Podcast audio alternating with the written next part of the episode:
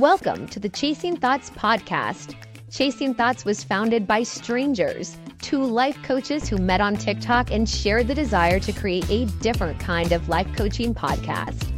Instead of talking about how to do it right, the Chasing Thoughts podcast explores embracing our true essence to find a deeper sense of purpose and fulfillment.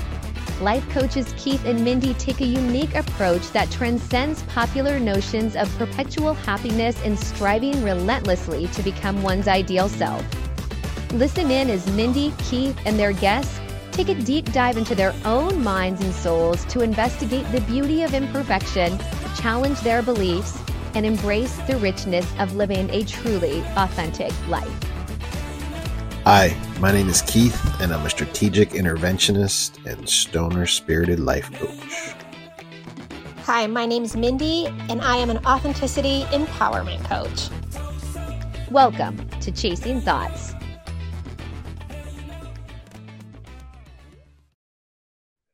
Good morning. Hey, how you doing?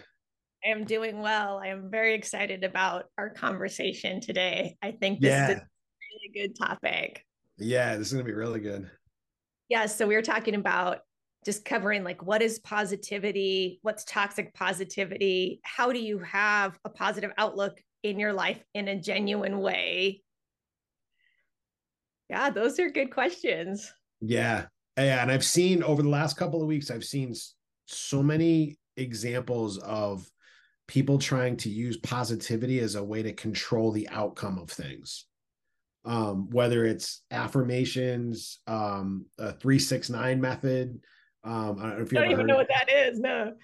Yeah, I guess I guess it it, it stems from like Nicholas Tesla. Um, something about three six nine th- those numbers, um, and you write something down in in in, in the morning three, three times. You know, I, I'm grateful that you know my business is flourishing, something like that. You know, then in the afternoon you write it down six times. Then in, at night you write it down nine times, and then it's supposed to then happen.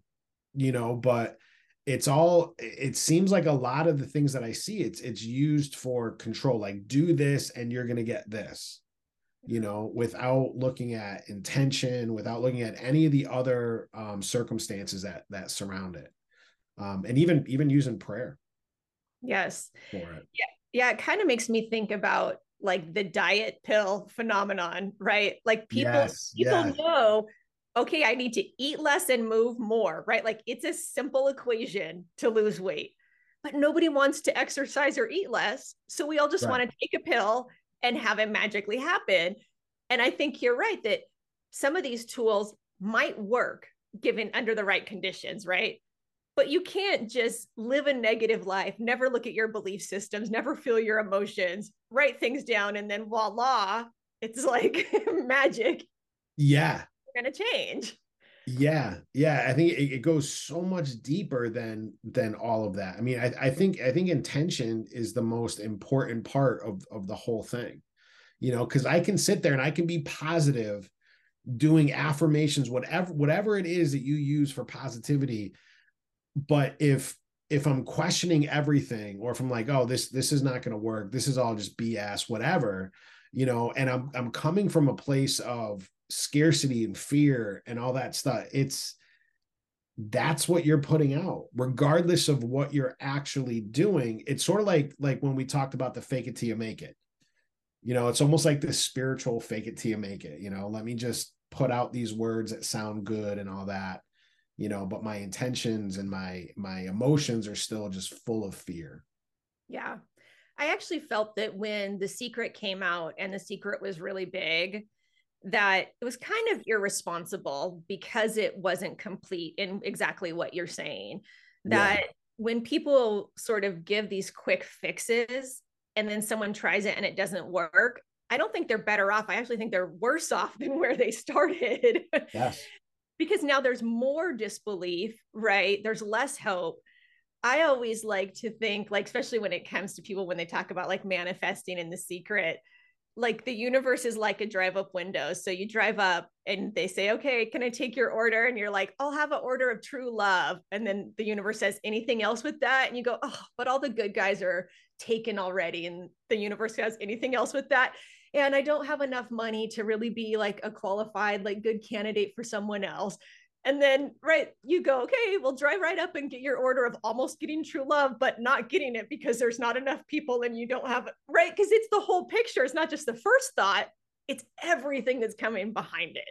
Right, right. I do. I love that analogy too. Like a drive-up window, you know, like like just ordering like fast food. Like you go up, you do it once too, and then you expect it just to be handed right out to you when you get to that window.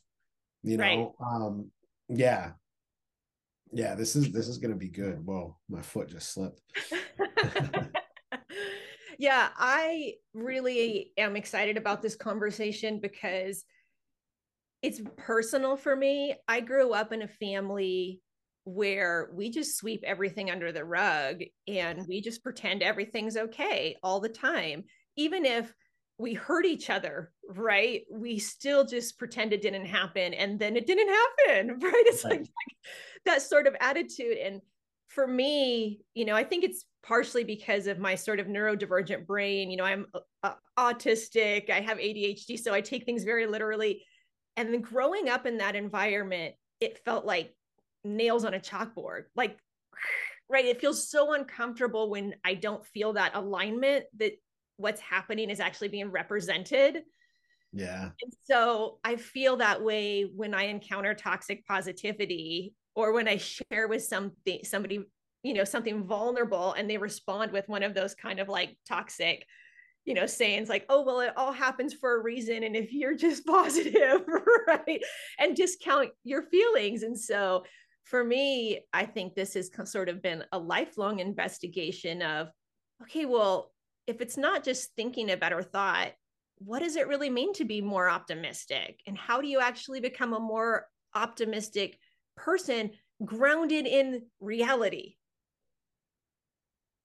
Yeah, and that's that's where what I've learned is when people talk about doing the work, that's the work that has to be done. Yep. You know, so our, our our brains are are wired to be negative. You know, like psych- psychology says we have this negativity bias built in. Yep. And for 2 million years of human existence, negativity was vitally important to our survival. You know, if we weren't looking for that predator, you know, when we were out hunting and gathering, then we were dead. So there was there was a huge um benefit to looking for the bad. You know, but we're we live in this society now where life is not and, and I, I don't want to make a general statement you know because i know for for a lot of people life is very difficult but um for again a lot of people life is easy. I mean i could literally sit on my couch order a car that's delivered to my house that i can then drive to a restaurant where my food is just going to be brought right out to me. You, you know if if i need clothes whatever i can just have everything delivered without stepping foot off or step stepping my butt off my couch yeah. you know? So we live in a in in a very simple world but we have more chronic stress that that goes on because when we allow our brains to go free range you know like like our chicken it's going to naturally go negative. So the work is putting in taking active control of our thoughts and bringing them to a better place. Yeah. And I used to have a huge issue with the term toxic positivity. um, so I would I would love to hear like what what to you what that means. Yeah, to me, I would say that so I've talked before about my experience of there's three ways to know something. I can mentally understand it, I can oh get it emotionally, and then I can know it, which means I operate that way, right? It's my MO, it's my body. Those are the three ways. And so, positivity, like genuine optimism change, is all three of those aligned, right? Toxic positivity is only the mental construct of something.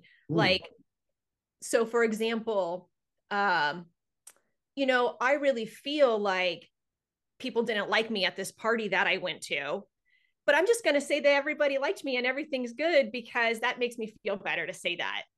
Right. And it's all right here. It's not me sitting down and going, you know what? I need to spend some time with this. Like, why do I feel this way? Why would that be my assumption that people don't like me? What's really happening? Right. And going into belief systems or past pains or where things need to be healed, which is help, helping bring that down. So I think it's just sort of what I would call like a level one, you know, trying to solve a situation and not really doing the work to pull it down into your body and your emotions. I have never heard of it explained like that. That and I, I absolutely love that. That that is that is such a cool way to look at it, where it's just the words that you're that you're saying and words that you don't fully align with. Because I think that when we're in that, we still feel the truth, you know, yes. in, in our hearts, but yes. we're just saying the words that we're supposed to say so that we can appear to be a certain way. Um, yeah, that's that's really cool because I I used to have such such a hard time with that with that um, term, the toxic positivity, because when I was starting my own growth process, um, I was trying to make myself more more positive, and everything that everybody told me was that's just toxic positivity. You know, it was almost like I had to accept that I have disorders that I am damaged for the rest of my life and that I will constantly need some type of medical assistance, whether it's therapy or or pharmaceutical help, um, to to fit into their sort of box of what how they saw me. Yes. And I even talked to my my boss at the time, and it was actually at a mental health program. I was talking about positivity and and um and I, there was one one saying that I had heard where pain is uh, uh um an inevitable in life, but suffering is optional. Yeah. And so she said, "Go tell that to a mother that just lost her child." And I'm like, "Who the hell would do that? Who would go up to somebody that just lost a child and be like, you don't need to su-? like no, of course you're going to suffer." Yeah.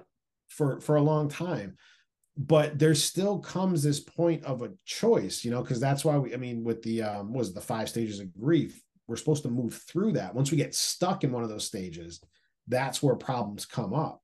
And I don't want to be challenged with that. I don't, I don't want to lose one of my children or Sandy, you know. Um, but it's it's being able to move through that. And I don't know. I mean, are are there people that do give that advice like no matter what happens oh hey i just got diagnosed with cancer. Hey there's a silver lining in there somewhere you know like if there are like those people are assholes. Yeah and i would say they are sort of disembodied right? Oh, because oh, yeah. it's not the truth and i think there are people in our world who live completely disembodied totally in their head and their mental constructs. And that's the kind of responses that you might hear from someone like that. Because i agree you know it's good to feel it all. I think where the work comes in and we've talked about this before is not identifying with it. Yes. so for example my accident my car accident was 8 or 9 years ago now and i still feel like i'm working on everything that came from that but there was a time, several times when I could have got stuck of just like, well, I'm a victim. I'm just, this is never going to happen. And pushing through that and going, no, I'm going to own more of the story. I'm going to find more ways, like more gifts in this. And I think that was real and genuine for me. And it also has been eight years, right? And there's a part of my mind that thinks that it shouldn't have taken that long, or I should have been able to get over it right faster. I think we even put our pr- pressure on ourselves to do that. Right. Yeah. I know for, for me, it was, it, it was, I guess, like you said, still kind of going through it, but it was a 20 year um hole that I was, that I was stuck in, you know, um, once I got out of the military, I, I didn't know what was wrong with me. Um, and then all my entire focus went to why is why do i feel this way? I hate feeling this way. The language in my head all my thoughts were stop being a bitch. You're a coward. You're weak.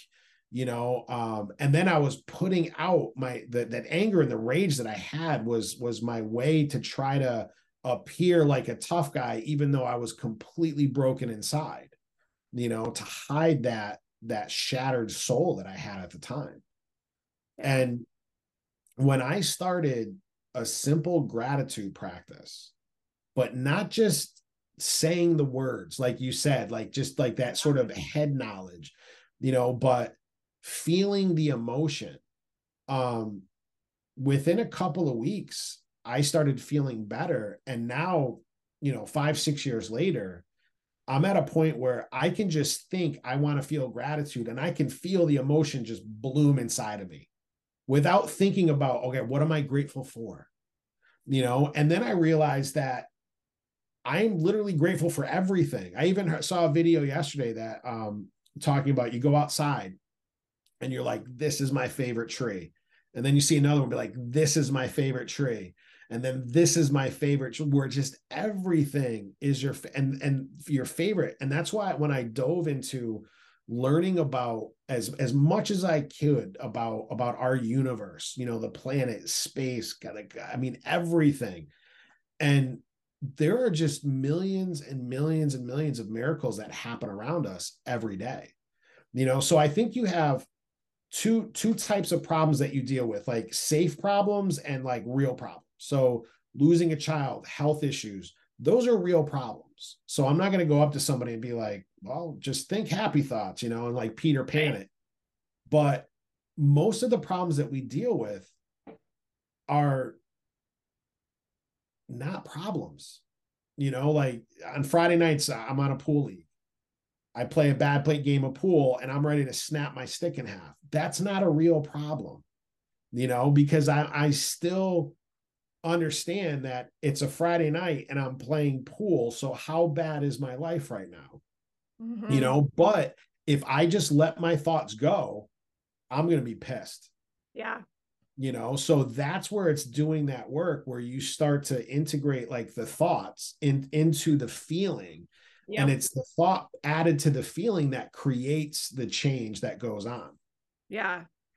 Yeah. I think, I think you're absolutely right. And I would say there's maybe two levels. Level one, we'll call it what you're talking about, which is just this negativity bias that my brain has a habit of doing and changing that. And you said through gratitude and learning, which I think are two ways that you can totally change that. Just keep refocusing your brain and there's a ton of science out there we know now about like the literal pathways in your brain being changed so this isn't just woo woo stuff right right, right. stuff and then i would say there's another level of becoming a more positive person where you're examining your story that you're telling yourself or your real beliefs and i'll give an example of this in my first marriage, if my husband would have a friendship with another woman, I would feel threatened, I'd feel jealous, I'd feel angry, suffering would happen. And then I thought, okay, why is this happening? And I went and looked. Okay, well, I come from this religious background. Do I believe what they say about that? Okay, well, let me look at all my relationships. Has this ever been a real, like, I really started to get curious and look and look and look. And I realized the way, the place I was coming from wasn't me it was the belief systems other people had given to me. Yeah. And now I'm in alignment with what I believe.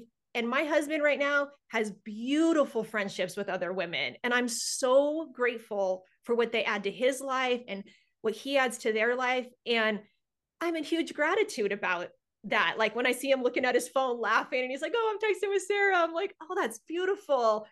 Right. But in order for me to do that arc, I had to get in touch with me and look at stories and make some real big internal shifts. So I think that positivity can be, or like retraining yourself to be a more positive person can happen on both those levels. Yes. Yeah. In fact, that's where I where I got the name for for my my, my coaching business, Breakpoint. Yeah. Um, it, I, I saw a documentary. It was talking about waves. You know, like when I think about it, I'm like, I am such a dork. I like I watched like an hour and a half movie about waves, you know. Um, but it talked about as as the as the water comes in and and the ocean floor rises, it pushes the water up and Right. it builds and builds and then it naturally be, with gravity breaks. Um and so i thought if i let my mind just go and i've trained my like i've always said i, I never had an anger problem. I had a mastery of anger. I was like the michael jordan of anger. I could get pissed at anything and everything you know? Um but i was so weak because i never exercised the the emotional muscles of peace of joy. You know if something came in if i walked into a surprise party and everybody had gifts for me yeah i'm happy. But i couldn't just sit there and feel happy you know because the thoughts would take over and always go to that bad place. So i started training myself to be calmer. You know i i went out driving creating an intention to get pissed. You know you can't practice being calm when you're calm. You're already there. You have to be pissed to practice being calm. And driving was always a huge trigger for me. And I, I, lived about an hour away from where i was working and i would i would leave early and drive in the slow lane on the highway the entire way. And i was like white knuckling the steering wheel. I was like in my head just like these freaking people get out of the you know but i i forced myself not to react. And it's funny now um sandy has has more issues with driving than i do. Like we had a guy cut us off and he, he ran a red light cut us off and then gave us the finger. And sandy was like he, you know and i'm laughing you know and i'm just like hey the guy's got to walk his path. If his if his path is being an asshole he's got to do what he's got to do you know good for him. And it just it doesn't bother me at all anymore. But it took that time and it took that work based off that intention to get to that place. Yeah. Yeah i would say for me that practice is being sort of in this anxious body with a, a past of trauma, so anxiety. And so my brain wants to always say in a situation, this is dangerous, this is not comfortable, this is. And so my retraining has been leaning into like, it's all good, it's okay, right? Like, I, I feel safe right now. My body is warm. Like there's like just reminding myself, oh, my husband's here. I'm in my house, whatever it is to cultivate safety, cultivate safety again and again.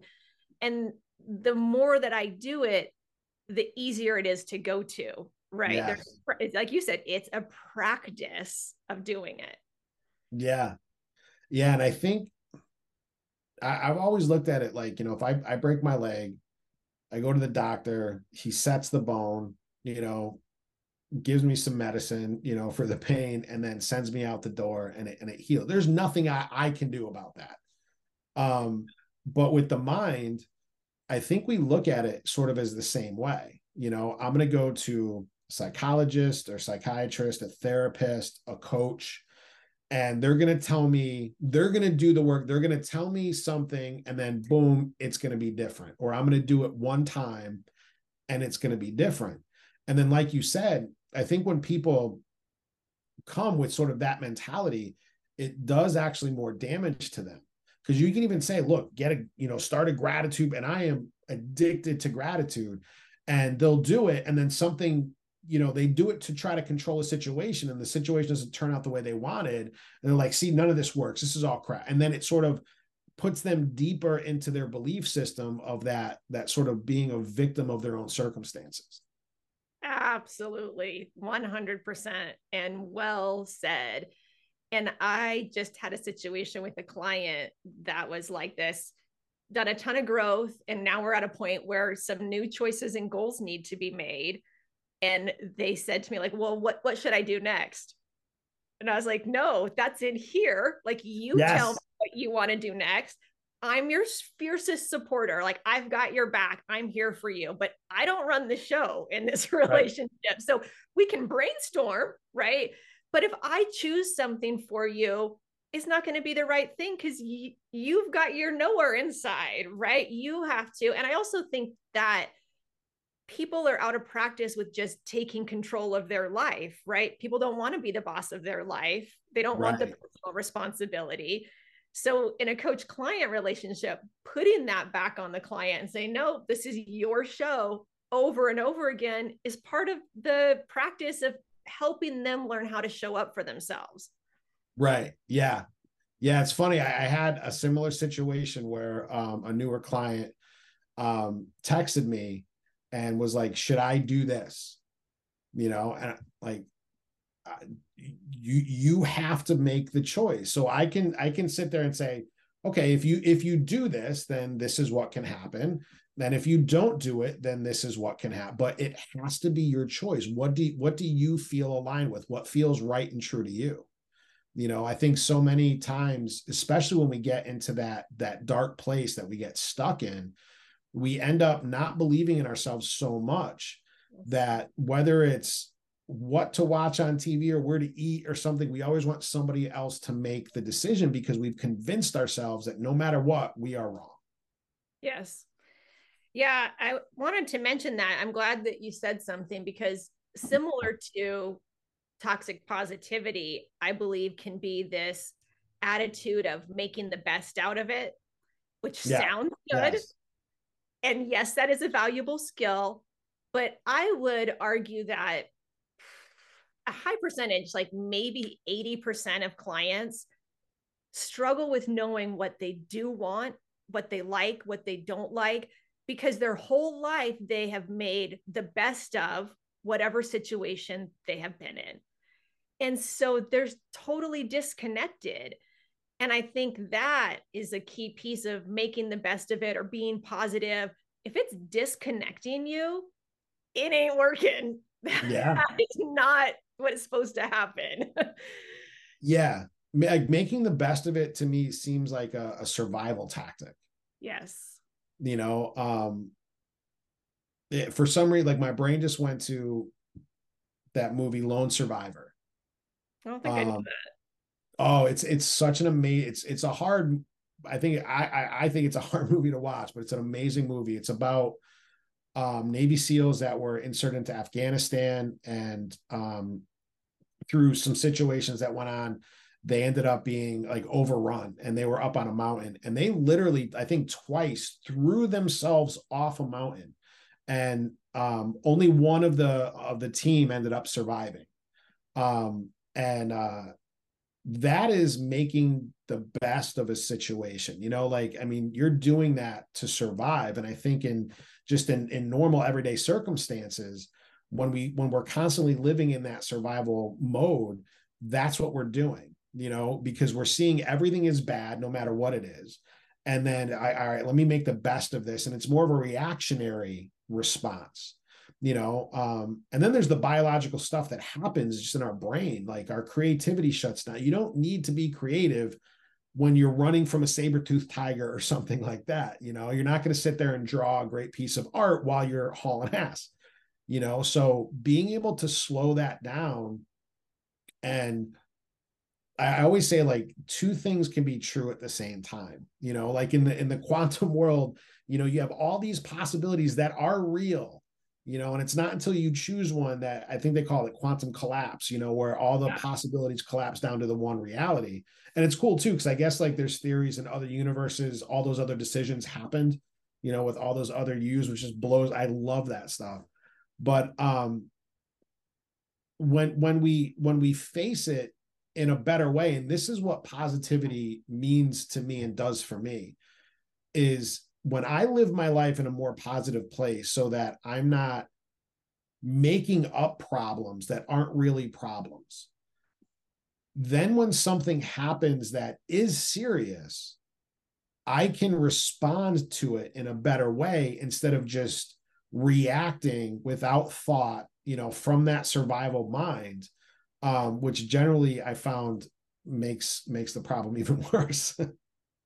yeah, yeah, I think that is very well put. And when we find ourselves, for example, in a relationship with someone who belittles us, but we go, oh, but they have all these other nice qualities, or in a job that's toxic, but we say, oh, but I make a good paycheck, right? That's making the best of it, making excuses of it. And it's not actually following our truth because the the bad feelings come to help navigate us to where we're supposed to go. They're information for us to look at and to guide us. And when you just cover up those bad feelings, you're going to end up in the wrong place for your life, right? You're not going to end up in your most authentically aligned place. Right. Yeah, I was I was so proud of my daughter. Um probably about 6 months ago. She worked at a law firm. The head of the firm, it was a real estate firm and they were making multi-million dollar deals. And the guy that ran it was such a toxic, angry individual. You know, he would forget to send an email and then blame his employees for not reminding him or something. And she got to the point where, like, so she went to school full time, worked full time, planned a wedding, wrote a book. She has this weird motivation that I am I'm so envious of. I'm like, you know, like I I get out of bed and like walk to the couch and I'm like, I've done a lot today, you know, and, and she's doing all this stuff and, and it's amazing. And she ended up coming home from work and just sitting on the couch, you know, doing nothing because she was so miserable, so full of anxiety, all kinds of stuff. She walked away from that job and took like a $12,000 pay cut a year. Um, you know, they her and her husband worked out their budget and and her husband was like, "Yeah, do it. Get out of there."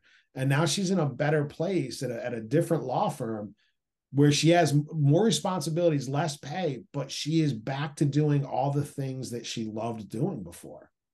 You know, um, it, it is it's so important to be able to listen to our body and the warning signals. Like anxiety again we've turned it into a disorder. Anxiety is like i heard it like um, uh, your fire alarm going on in your house and just going into a room that's farthest away so it's not as loud yeah. you know and then just ignoring it you know? And it's like no it's it's there for a reason. What is it telling you? You know but when, when we try to make the best of that situation you know we end up trying to numb what we're feeling and deny those feelings we're not listening to the warning that it's giving us so we need to be able to sit down and spend some time reflecting on what we're feeling why we're feeling that you know uh, and see what's going on yes yeah. Have you ever read the book, The Gift of Fear by Gavin de Becker? No. It's a great book. And he's talking about exactly what you're saying is that fear is this natural sort of intuition. It's this feeling, you know, like when you get goosebumps, right? That tells you something in your environment is off. But because we don't have a healthy relationship with fear, we're almost like de evolving ourselves out of being able to use that like natural gift of our humanity beautiful book and it's exactly what you're saying that we become the most powerful when we are step back we're the watcher. We understand oh that's this emotion. Oh that's triggered by this childhood trauma. Oh that's this insecurity. When we know ourselves all of a sudden we can sort of become masters of our experience because we understand ourselves and what's happening with our emotions. Yeah. Yeah that's beautiful. Yeah, I would also say, sort of, if we want to put it like a third bullet point that I was just thinking of is your environment in general for positivity and negativity. If you are surrounding yourself with negative people or negative TV or negative news, it is going to be very challenging to cultivate a positive life. Yeah. Because yeah. misery loves company, right? We entrain to whatever vibration is around us. So if you're around people who are complaining, guess what? You're probably going to be complaining too. It's part of that. Yeah. Yeah. That's why I, I, I stay out of politics. I don't look at the news, nothing. And, and I, I hear it from people too. Like they're like, well, how, how you, you got to be informed. I'm like, informed of what? Yep. You know, I don't want to be informed of all of this stuff. You know, everybody telling me what to be afraid of. And that was a decision when when I stepped away from church I decided I am no longer going to allow other people to tell me what I need to be afraid of yes. because they always have some type of an agenda. Yes. You know, and and even even like when they talk about politics, they say when you strip away the party line, you know, most Americans agree with things. You know, but then when you put in the party talking points, you know, that's when that division goes on you know and i think that's the the cause of it for that division because now we're fighting each other yep you know in in relationships you know i mean that's always what it was you know um listening or or trying to deny that fear, trying to push it away. You know, after when I left the military, I blamed Sandy for everything. You know, because I could not accept the fact that it was me. And then in Christianity, especially growing up religious, and, and you'll know be, being being a woman and a wife, all the responsibility falls on you guys for some reason. Like the guy could do whatever he. I mean, there's even stories in the Bible of guys going off and sleeping with other women, and it's like, all right, you're cool, you're cool. But what is it like in Leviticus? If the wife is suspected of it, she has to drink a poison, and if she lives, then no, she wasn't cheating. But if she dies, then she was che- like the witch trials, you know. If, yep. if if the witch drowns, then she she was uh, not a witch. But if she float or something, however it went, right. So, wow, like all of that goes on the woman for some reason. And I just went right into that, blamed her for everything because it was easier than than sitting with myself and saying, you know what, you got some major issues you're dealing with, you know, and, and you got to like uncork your head from your ass. Yeah. Yeah. Uh, Glennon Doyle does a beautiful inquiry into even just the Garden of Eden and this idea that man was fine and then woman sinned and made him eat the apple right? oh, yeah her fault that he fell. And just sort of the origin story and how this sort of um, story plays out in the bible and how important it is that we change that narrative because women are still fighting that right? Yeah. You know sadhguru talks about that in one of his books. I forget which one but he has this amazing take on it where he talks about the tree of the knowledge of good and evil, right? Or or good and bad. And he said when when Adam and Eve ate of that fruit for the first time, they were able to give a meaning to an experience. This is good or this is bad. And he said that is the is is original sin. You know, he said that is the curse of of humankind being able to give a meaning that something is bad because that's where we get so messed up. Now of course there are some like like we've talked about cancer the death like those are bad things. You're not going to be like hey this is good.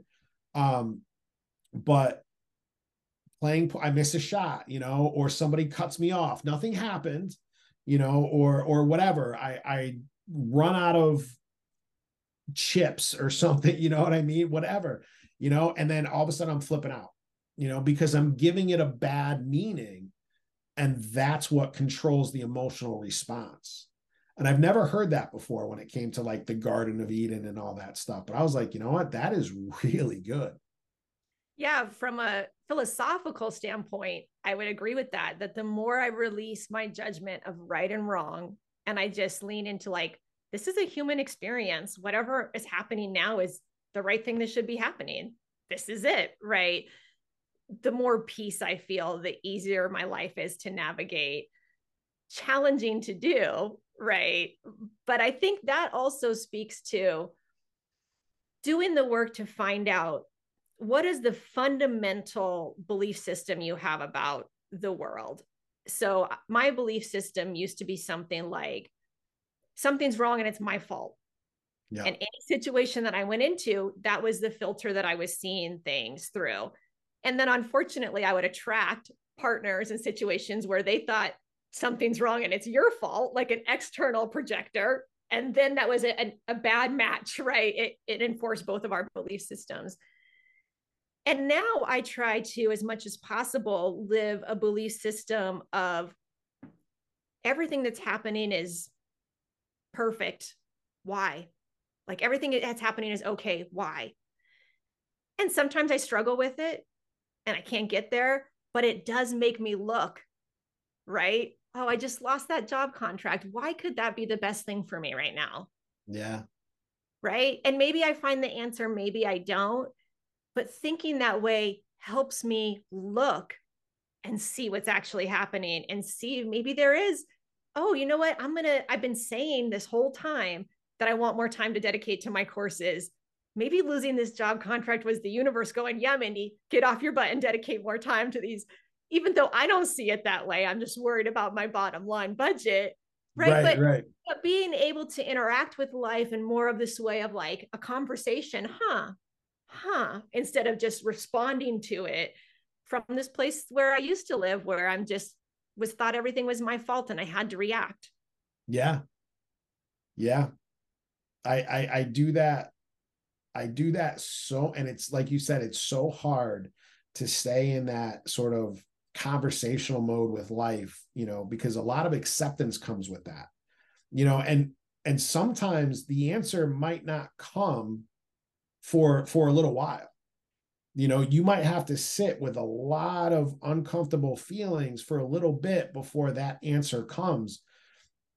And i remember um with all the therapy i did at the va there was one therapist that actually i felt heard from. Um, and ironically she was an intern so she was still in school. And um, she didn't she didn't know enough not to like to be dismissive yet. She hadn't learned that like lesson yet. Um, but she asked me would i change anything if i could? And and my answer was no. And I, I didn't go through anything that the men and women of today have gone through you know but just seeing the aftermath of of a genocide in bosnia i i was it i remember a moment where i felt like i was gonna i felt like i had this massive vertigo you know mm-hmm. um with this one with just one um I- incident that went on. And and it was from there that everything sort of changed and and so i i grew up thinking everything is my fault you know so i, I apologize to everybody for everything. But then i started to believe that the world is made up. Human beings were not you know the great apes. We, we are parasites. We feed off each other until we've gotten everything we can out of each other and then we discard each other. You know and i i still i still struggle because i still see a lot of that. You mm-hmm. know a friend of mine her social media like somebody which which is amazing stole all of her social media to create some a page about how they're going to teach you how to invest in in in bitcoin but it's her and her boyfriend on some random person's page. And then she was like you know when she like, a whole bunch of people reported it. And and the answer from instagram was well it's not hurting society so you know deal with it. And i'm like this is her work you know? So i struggle with that because i'm like all right that's a parasite you know? But i also believe that people even when they're doing wrong they're doing stuff to protect themselves even when it's it's a it's coming out across in a very horrible way. Um and that that's a hard thing to accept but it allows me to see them more out of pity than out of anger and hatred and judgment. Yes, I would agree with you that most bad behavior is sort of innocent in the way that people are just really ineffectively trying to meet their needs. And like you said, you don't know this person's story. Do they have a bunch of kids they need to feed? Do they have, you know, uh, were they did they go through some trauma where they're so upset about who they are they have to use another person's image like their story is their story and it doesn't make it right and it doesn't mean that you can't have boundaries or pursue legal action or you know do whatever you need to do. But right. it does make heart can be in a more compassionate space of saying this is where you are in your level of consciousness and this is how many tools you have to use to get your needs met and you know i hope that you learn more someday. Yeah. And that i, I think it, that like what you just said to beautifully comes into to me that is my my whole sort of philosophy when it comes to positivity it's not going to change anything um except how i feel about the situation. You know it's not going to change the situation that's what i mean you know? Um because i do think it does change I, I think it, it makes people more open to you. It makes you know when when i have my mind in a better place it just sort of for some weird reason seems like better things happen you know? Um but it it the main thing is it allows me to go through something that I don't want to go through, but go through it with a better attitude and feeling better about myself, you know, feeling better as I walk through it than if I had that that very negative outlook, which I would just be full of rage and hatred and selfishness, yeah. you know. And I think there is some science behind seeing more of what you expect. It's like when a woman wants to get pregnant, all of a sudden she sees like pregnant women and babies everywhere, right? Yes. You, you buy a new car, all of a sudden everybody has that car when before you never saw that car, right? Whatever is in your sort of frame is like the filter you're seeing things through. So it does, I believe, bring more positivity into your life, not in a way that you can understand or it might not change a specific situation. But overall, I think that you do attract more positivity. Yes. Yeah, there, there is a there is a part of the brain. I forget what it's called because I I'm I'm like more into the mind. I don't like the squishy parts of the brain. Like that's just uh, so disgusting. But there, there's a part of the brain that we encode. So, like you said, you go buy a new car, you you're you're you're coding that part of your brain to say this is what's important. So then it shows you more and more and more of that stuff. So when we look at it in terms of positive and negative, if we have a negative outlook on life, it is going to show you a lot more negativity. Um, and the the good stuff, the positive stuff is just going to right out, you know. Um, but if we have that more positive look out on life, out, outlook on life, it's going to start showing you more of that stuff. And it's amazing how small the things can become that make you feel so good. You know, I, I was sitting outside yesterday um, with with my dog, and she was just like laying down in the grass and stuff. And I was looking across the street, my uh, like behind my neighbor's house. There's this massive tree. It's got to be I don't know, 75 feet tall, and then it was just blue sky, and the contrast of the dark green on the blue sky. I was like, that's just beautiful. And I just sat there for like 10 minutes, just looking at the tree, feeling so good you know, without putting effort into it. You know, um, it just made me feel amazing. Yes. And I think that really speaks to presence, which is more embodied, being part of the body. And I had that a similar experience as we have a park across the street. So I was walking with my husband and I was holding his hand and it was like a light breeze and we were going over the river and everything just felt perfect. And then my mind wanted to be like oh you should think about this work thing while you're walking like tried to think. And i was yes. like oh, just just feel your husband's hand. Just feel the sun. Like just stay in this moment where happiness abounds. Everything is okay and for me working on just my addiction to thinking has yes. been a huge part of my equation because i notice my brain just loves to be the boss of my life. And I don't want it to be the boss of my life. yeah. Yeah. I love my addiction to thinking. That is amazing. Like that, just that little phrase, man. That, like, that's like my takeaway from everything so far. Cause that I, I live so much in my own head that I miss. Like, I don't know how many times Sandy will be talking to me and then uh, I'll be like, I'm really sorry. Like my thoughts are louder than her voice. And I'm like, why do I do that? You know, but yeah, it's that addiction to thinking. Yeah. And thinking. Is good and fun, but I've been trying to make time for it. Like, okay, you're going to go sit in your office for five hours and research and nerd out and write something. And that's your thinking time. Sitting in bed at night before you fall asleep with your husband is not thinking time. That's connection and present time, right? Yeah. yeah. And making sure that I think about my life. And I was going to see this uh, in regards to positive thinking is I still have to pick up that tool, positive thinking, consciously. So if I'm going into a meeting, I have to go, okay, what what am I thinking about here? What am I focusing on? Okay, how I show up. How do I want to show up? All right, well, I want to be compassionate, honest, right? Vulnerable. I can control those things. Okay, what am I going to look for in the other person? Right. And I have to remind myself all through my day when I'm in a fight and my husband and my brain wants to be like, he's so annoying. You said this a hundred times. I go, okay, where's that thinking going to get me?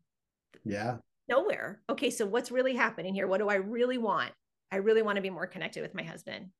Right what need of mine isn't getting met okay like for me it's just that constant sort of little explorer attitude where yes. i'm looking at myself all the time and choosing to pick up a tool of positivity because it works better. Yeah.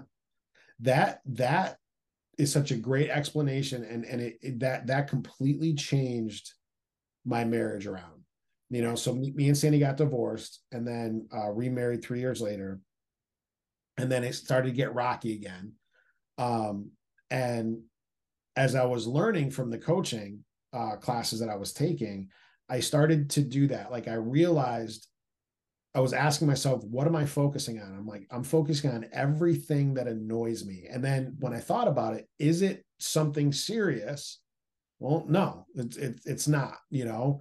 Um, and I started to remember why I fell in love with it in the first place. And I started to see that, like when I met her, she was 18 and she was so playful and fun loving and didn't care what anybody thinks or says about she's just going to do what she wants to do um and and that's one of the things that attracted me to her because I was so the opposite, you know. I was like always locked up inside and, and I have to act a certain way and be a certain way because nobody can judge me because I live off of everybody else's thoughts and opinions.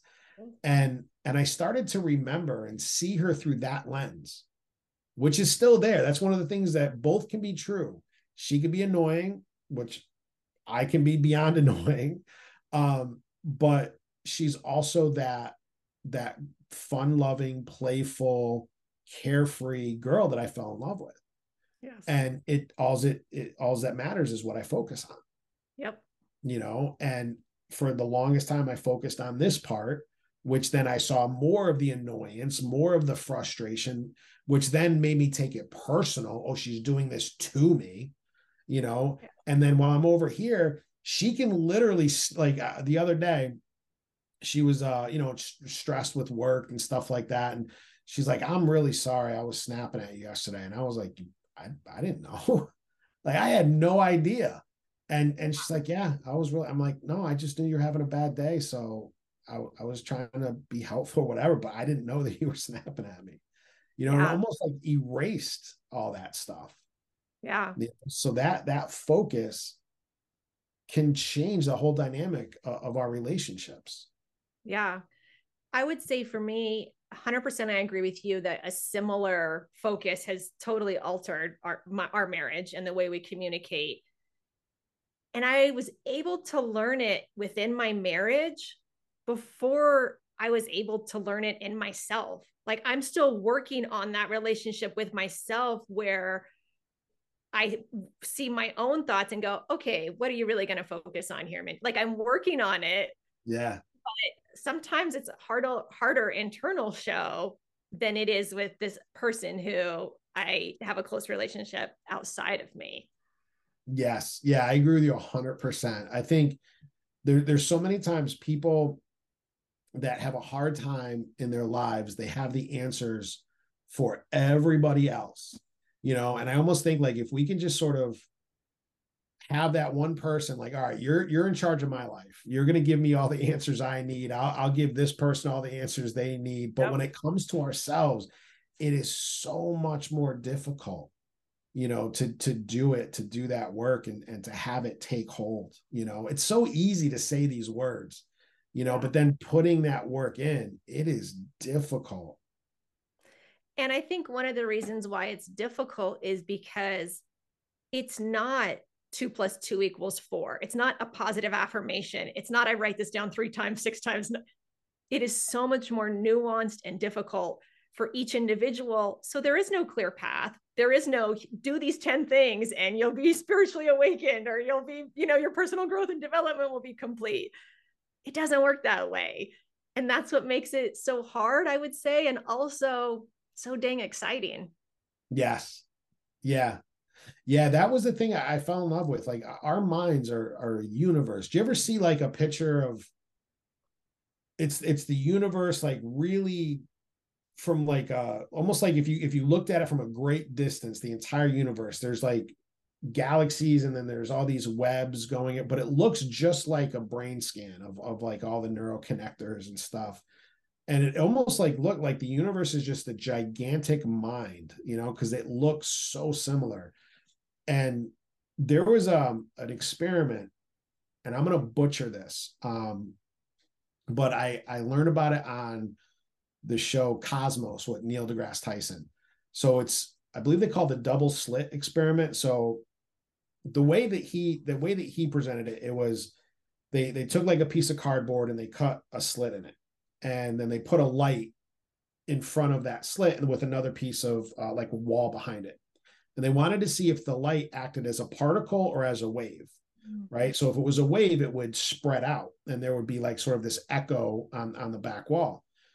And what they found was if you watch it go through the slit, it'll act as a particle.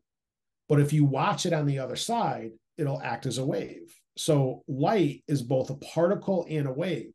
The crazy thing is, and I, and I don't know if I'm saying this correctly, but it's it's you know it's kind of the same thing. But if you if you intend to watch it go through in the future it'll act like a particle yeah if you intend to not watch it go through it'll act like a wave so a photon of light can tell what your intention is and act accordingly.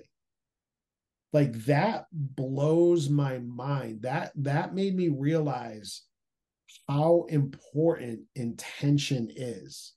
Yes. you know and i even think like if my intention is to become a multi-millionaire and have all this money and, and all that like is that really like is that is that selfishness? Is that you know what what is that? Even yesterday such a silly example but i was i was doing dishes um and you know like you're supposed to do dishes with hot water right and i turned the water on and i was just i was tired and I'm like, I don't want to wait, you know, the 30 seconds, whatever, for the water to heat up.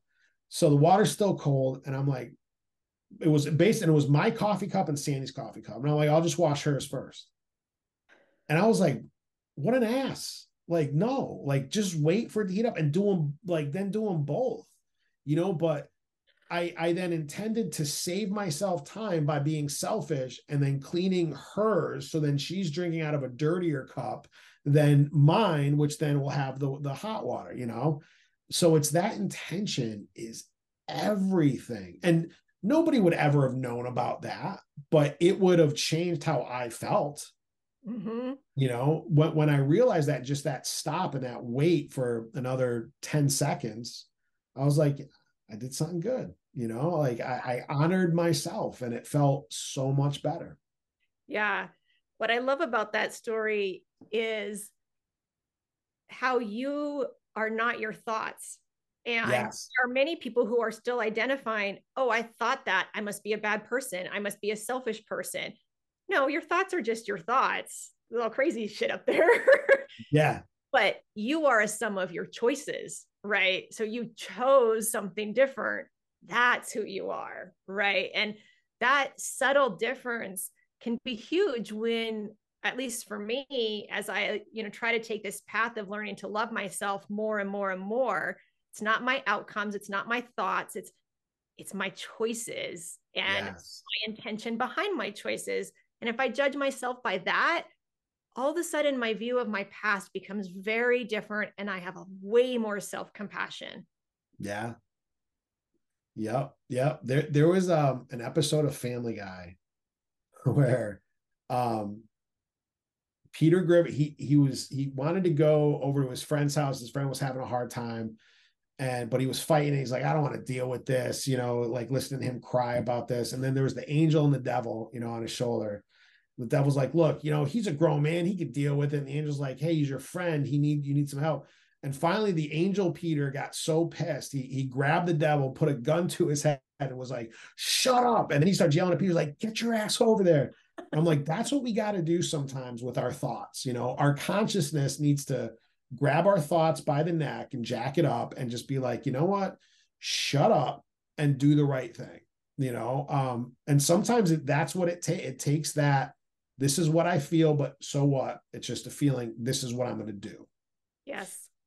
Yeah, I think that sort of love, what I would call hard love or tough love, is so valuable and underrated, not only within our internal relationship, but even in our marriages and our friendships. And I yes. feel so lucky to have people in my life who call me out and go, Mindy, you got to go fix that shit. That was bullshit yeah. what you just did over there.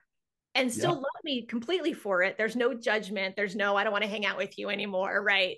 But they hold me accountable. That to me is love. Like I love that part of love. And I'm so grateful to have relationships like that.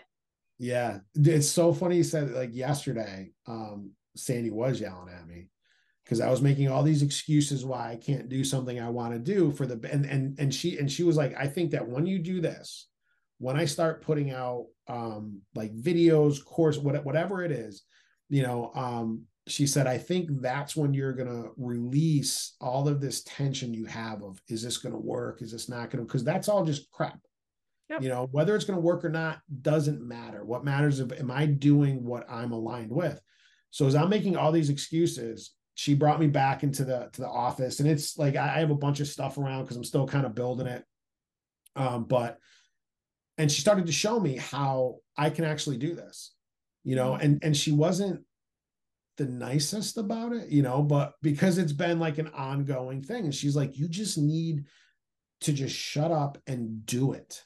Yep. Stop listening to the excuses that your brain is going to tell you. Stop listening to the mind and your thoughts and just do it you know um and it was like so motivating. I even i sat down last i started jotting down like all these notes and brainstorming you know how how i'm actually going to get this done you know? So yeah she holds my feet to the fire and there hasn't been too many times that she's done that but when she does it always works out so well for me you know? Um you know when she gets behind me on something and she really believes in it that to me is like validation that all right i'm going in the right direction. Yeah yeah. And again speaking to the value of having people who are your fiercest supporters. And yeah. i would say as a life coach that's one of the values i bring to my coaching relationships is for a lot of folks they're working on something that they're too embarrassed or not ready to bring to the cl- close people in their lives and so, a non biased person, me, who can just be like, yes, this is you. You've got this. You're on the right path. Even that is so valuable. Yeah. Just a tiny piece of the relationship because we all need it. Yes. Yeah. Yeah. I always tell like my clients, like, I am going to believe in you until you can start believing in yourself, until you, yep. you, you gain that strength to, to believe in yourself you know, one of the first clients I worked with, I am so proud of her. I, I am not able to talk to her as much as like I want to, like just keep because she's so busy. But she was going to school because her parents wanted to do that, you know, and she's like, all right, so she got her degree, and her parents wanted to get into business because that's you know safe, and she wanted to be a pilot. And so I found out that she's actually in flight school and I just started like dancing around. I was it was just so amazed that she followed that through. Um, and I'm like, this is what I'm talking about. Like, so when I we first started, it was like it's just a dream. It's all it is, you know, a kid's dream, whatever. And I'm like, no, we need to be kids. We need to dream. We need to use our imagination as adults because for some reason we're just convinced that like you know when once we hit like first or second grade we got to put our imagination away, you know, and do real things, you know. But I mean, it's it's just so amazing. And now that she's believing in herself and then taking the steps, like that's to me, it's it's better than any form of payment. You know, I mean, it gives me so much joy just seeing seeing that. You know, seeing the joy in, in her and other people is, is amazing. Yeah. You know what it made me think of listening to your story is we've talked a lot about you know positivity and how to use your mind and emotions and things like this but what you're talking about is even another piece where there's this natural positivity that comes through play and imagination yes. and daydreaming and all these things that mostly our society says get rid of those things right and having to learn to recultivate those things because that's where positivity naturally lives that i think is another key piece to the whole conversation around positivity is finding ways to invite more play and imagination i tell my clients all the time are you daydreaming how much are you daydreaming every week because that's going to get you in touch with that vibration and all the possibilities. It's going to connect you. I love that. Yeah. Yeah. I, I, I watched a documentary about Stephen Hawking and they interviewed his mother. And um, she said that when when he lost the ability of speech, it kind of trapped him inside. She said, but instead of taking on this like woe is me type attitude, which I would if I was in in in his position. I mean, he he saw himself, he knew the odds of be just being alive, even in, in with the disease that he had. And so he still saw his life as a miracle. And his mother said that it allowed him when he was unable to sort of communicate as easily, it allowed him to move from a believer into a seeker. And he mm. started to think about the things that nobody else was thinking about, daydreaming and just his imagination. And that's how he came up with some of his his greatest theories that are all being proven true, you know, later on, years later, because he he opened his mind to seeking you know and that's such a we're always told what to believe you know again with religion politics whatever we're always told what to believe. But belief puts you in this box. I have to believe from a to z anything outside of that i got to toss away you know um but seeking lets you have an open mind to be able to play with things that aren't there. And that's where I think magic happens. Yes. Yeah. I think that's where, as a nerd, I I call it like getting in touch with my warrior energy, right? Like, okay, I'm on a quest, right? Because that's what we love, or I love. I love books and stories about someone who has to go on a quest and find yes. the answers or find the solution or whatever it is well that's me too in my life inside myself right with the people in my world and when i look at reality that way like this is all here for me like then it becomes a totally different story than Ugh, i'm here to fit in or i have to find a way to make this work or right if that level of play arises all of a sudden it's different and you yeah. sometimes happens for a day or a week. I imagine someday I'll be able to hold it for a year. yes, yeah. Right? I don't know, but at least I'm aware that it exists. Yeah, you know it's funny. Jim Carrey said something very similar. Like he was talking about um, Eckhart Tolle and when he got into higher states of consciousness, and he said, "Now I I slide in and then I slide out, and then I slide in." And, and he said, "Hopefully one day I'll I'll slide in and stay there." But yeah, I mean this this universe is so magical. You know, I mean, they, they don't they they can't find the center of the universe. But what they found was that it's relative to the observer. Mm-hmm. So as we're speaking right now, I am like just a little nothing in, on this planet, you know, but at the same time, I am the center of the universe because I am the observer. And while I am, you are the center of the universe as the observer. So the the universe is centered around every single human being on this planet. Like yeah. that's just amazing. Mm-hmm. Yeah, and I think that there is untold power in that, and I've only touched it a couple of times. I'll tell you one story. I know we're getting close to the end of the hour, but when I was going through a divorce with my first husband, it was horrific. Like years restraining orders like break-ins mm. uh, a guardian ad litem like appointed by the court to investigate us both to see where my son should go like horrible horrible stuff. And i sat down on a park bench next to this guy once and i was just lost in it right? About to go to my lawyer's office. And he strikes up a conversation with me and i said oh this is happening. I have to go to my lawyers. And i told him and he laughed and said, Why are you creating that in your life? And I thought, What a fucking dickhead. yes, dude. Yeah. And like we said, that is a dickhead move. Don't do that. But I went home with the question What's really happening here? What's really happening here? And about a week later, I went for this long walk and I realized that when I had gotten together with my husband, all of my abandonment wounds were there. And I just said to his soul, like, don't ever leave me. Please don't ever leave me. and we had some sort of soul agreement and he wasn't leaving me even with the restraining order right and so i went on this long hike and like i woo woo like called his soul to me and was like thank you for everything you've done like you stayed with me thank you so much like i release you to go do whatever you need to do in this lifetime like i no longer need that and just found this like beautiful place of love and gratitude and let him go on a soul level the very next morning the police called me they'd arrested my husband. He had had like all this check fraud that he was doing. He had meth on him and he went to prison for like the next six years and I didn't have to worry about it. Now, did I create that? Did I not create that? Right? I don't know. But it's the clearest story in my life where I did something internal that changed my outer reality. Right. And it was like so much struggle I did this internal thing, clear.